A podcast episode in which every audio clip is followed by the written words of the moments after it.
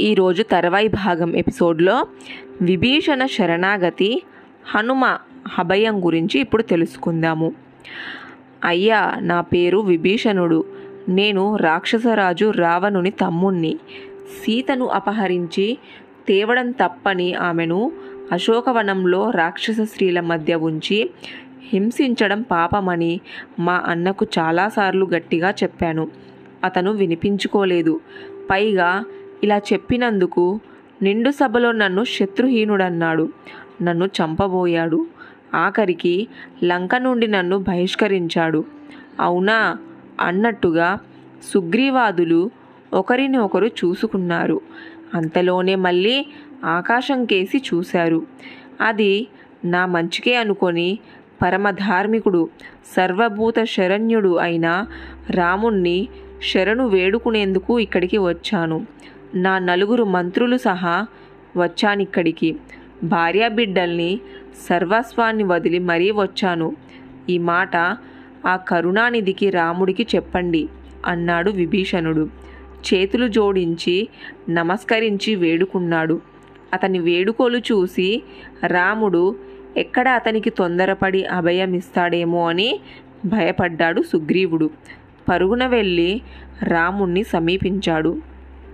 రామ రావణునికి సాక్షాత్తు తమ్ముడట పేరు విభీషణుడు. అతడి నలుగురు మంత్రులతో సహా వచ్చి శరణు వేడుకుంటున్నాడు చెప్పాడు సుగ్రీవుడు. రామ రాక్షసులు కామరూపులు కోరిన రూపాన్ని ధరిస్తారు వారిని నమ్మలేము. నువ్వు త్వరపడి అభయం ప్రకటించకు. ప్రకటిస్తే ఏమరుపాటున ఉన్నవేళ మనపై వారు దాడి చెయ్యొచ్చు. ఆలోచించి బాగా నిర్ణయం తీసుకో అన్నాడు. అంతలోనే మహారాజు వీరుడు శరణన్న క్షమించరాని రాక్షసుడని విభీషణుడిపై దండెత్తి లేదు సుగ్రీవుడు రాముణ్ణి సమీపించి విషయానంతా వివరించాడు. అందుకు సంతోషించాడు రాముడు. మెచ్చుకోలుగా సుగ్రీవుణ్ణి చూశాడు. విభీషుణ్ణి శరణాగతి విషయంపై చర్చించాలనుకున్నాడు. అంగద జాంబవంత హనుమతవాదులను దగ్గరగా పిలిచాడు రాముడు. సుగ్రీవుని మాటలు విన్నారు కదా? ఏదైనా నిర్ణయం తీసుకునేటప్పుడు ఏ ఒక్క వాదంతోనూ రాజు అనేవాడు సంతృప్తి చెందకూడదు. ప్రజ్ఞులైన వారందరి అభిప్రాయాలు తీసుకోవాలి. తీసుకొని ఓ నిర్ణయానికి రావాలి. కాబట్టి విభీషణుకి శరణు ప్రకటించే విషయమై మీ మీ అభిప్రాయాలు నాకు చెప్పండి.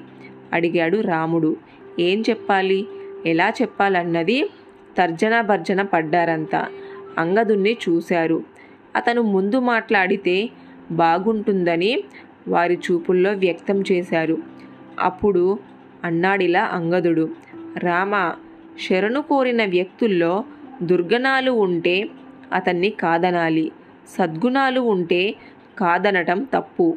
మంచివారిని మనలో చేర్చుకోవటము అన్ని విధాల మనకే మంచిదని నా అభిప్రాయము.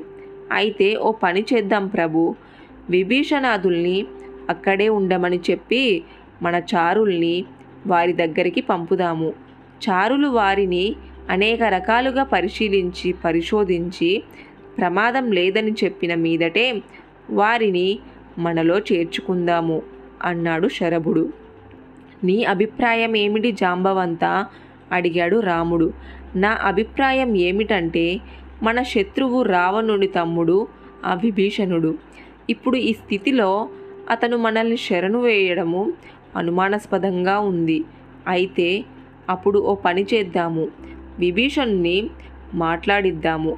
ఆ మాటల్లో రావణుని పట్ల అతని ధోరణి గమనించి అతను దుష్టుడో శిష్టుడో నిర్ణయిద్దాము అన్నాడు మైందుడు.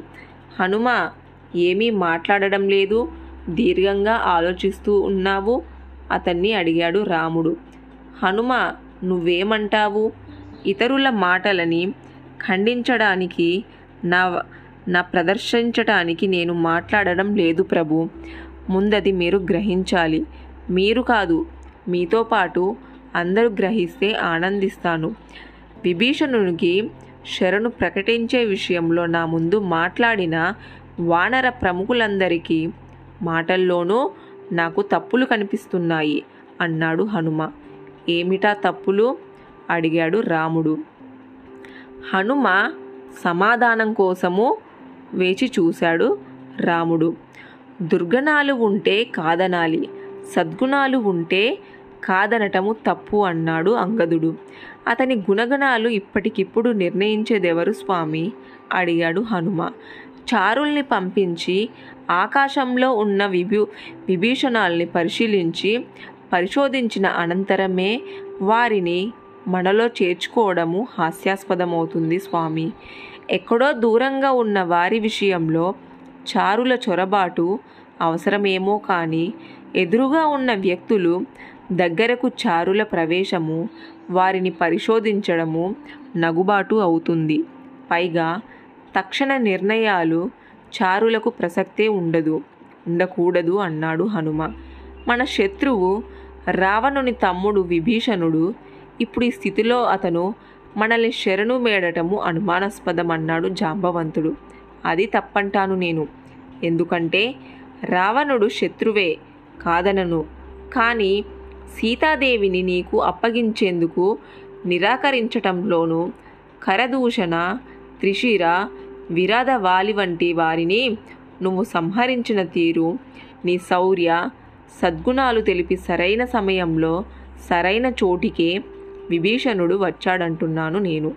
అతనికి శరణు కావాలన్నది చాలా స్పష్టమన్నాడు మళ్ళీ హనుమ.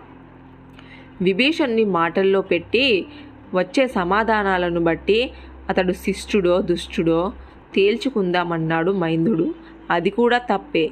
ఎలాగంటే ఈ పరిస్థితుల్లో పదే పదే ప్రశ్నిస్తే ఏం చెబితే ఏమవుతుందో అని సంశయానికి గురవుతారు.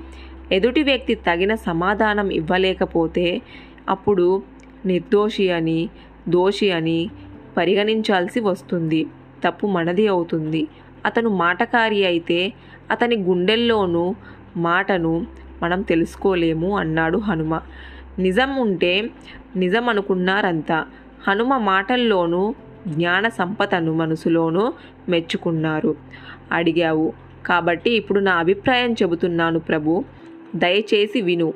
విభీషణ్ణి మాటల ధోరణి చూస్తుంటే అతడు దుష్టుడిగా నాకు తోచడం లేదు. ఎందుకంటే జంకు గొంకు లేకుండా వంచకుడైన వాడు శత్రు శిబిరానికి రాలేదు. పైగా అతని మాటల్లో తడబాటు కానీ లొసుగులు కానీ లేవు. లేవు కాబట్టి విభీషణుడు దోషరహితుడనుకుంటున్నాను రామా. అసలు విషయం చెబుతున్నాను విను. రాక్షసులు కామ రూపులు కాబట్టి కోరిన రూపం ధరించవచ్చు. అందులో అనుమానం లేదు. అయితే మనసులోని భావాలను దాచడము కష్టసాధ్యం. వ్యక్తి భావాలను ముఖం అద్దం పడుతుందంటారు. ఆ ప్రకారం చూస్తే విభీషణి ముఖము వికారాలేవి ఏవీ లేవు. ప్రసన్నంగా పవిత్రంగా ఉంది అన్నాడు హనుమ. ఆ మాటకి వానర వీరులంతా తలలు పైకెత్తి విభీషుణ్ణి పదే పదే చూడసాగారు. హనుమ అన్నది నిజమే. విభీషుణ్ణి ముఖము ప్రసన్నంగా ఉంది పవిత్రంగా ఉందన్నారు స్వామి. స్వామి నాది మరో మాట. మహాబలశాలి వాలిని సంహరించి సుగ్రీవుణ్ణి నువ్వు రాజును చేశావు. ఆ మాట ఆ మాట ఈ మో ఈ మాట విభూషణుకి వినే ఉంటాడు. దుష్ట రావణుని నువ్వు అంత మొందిస్తావని అతనికి గట్టి నమ్మకం ఏర్పడే ఉంటుంది. సుగ్రీవునిలా అతడు కూడా రాజ్యాన్ని ఆశించడంలో తప్పు లేదు.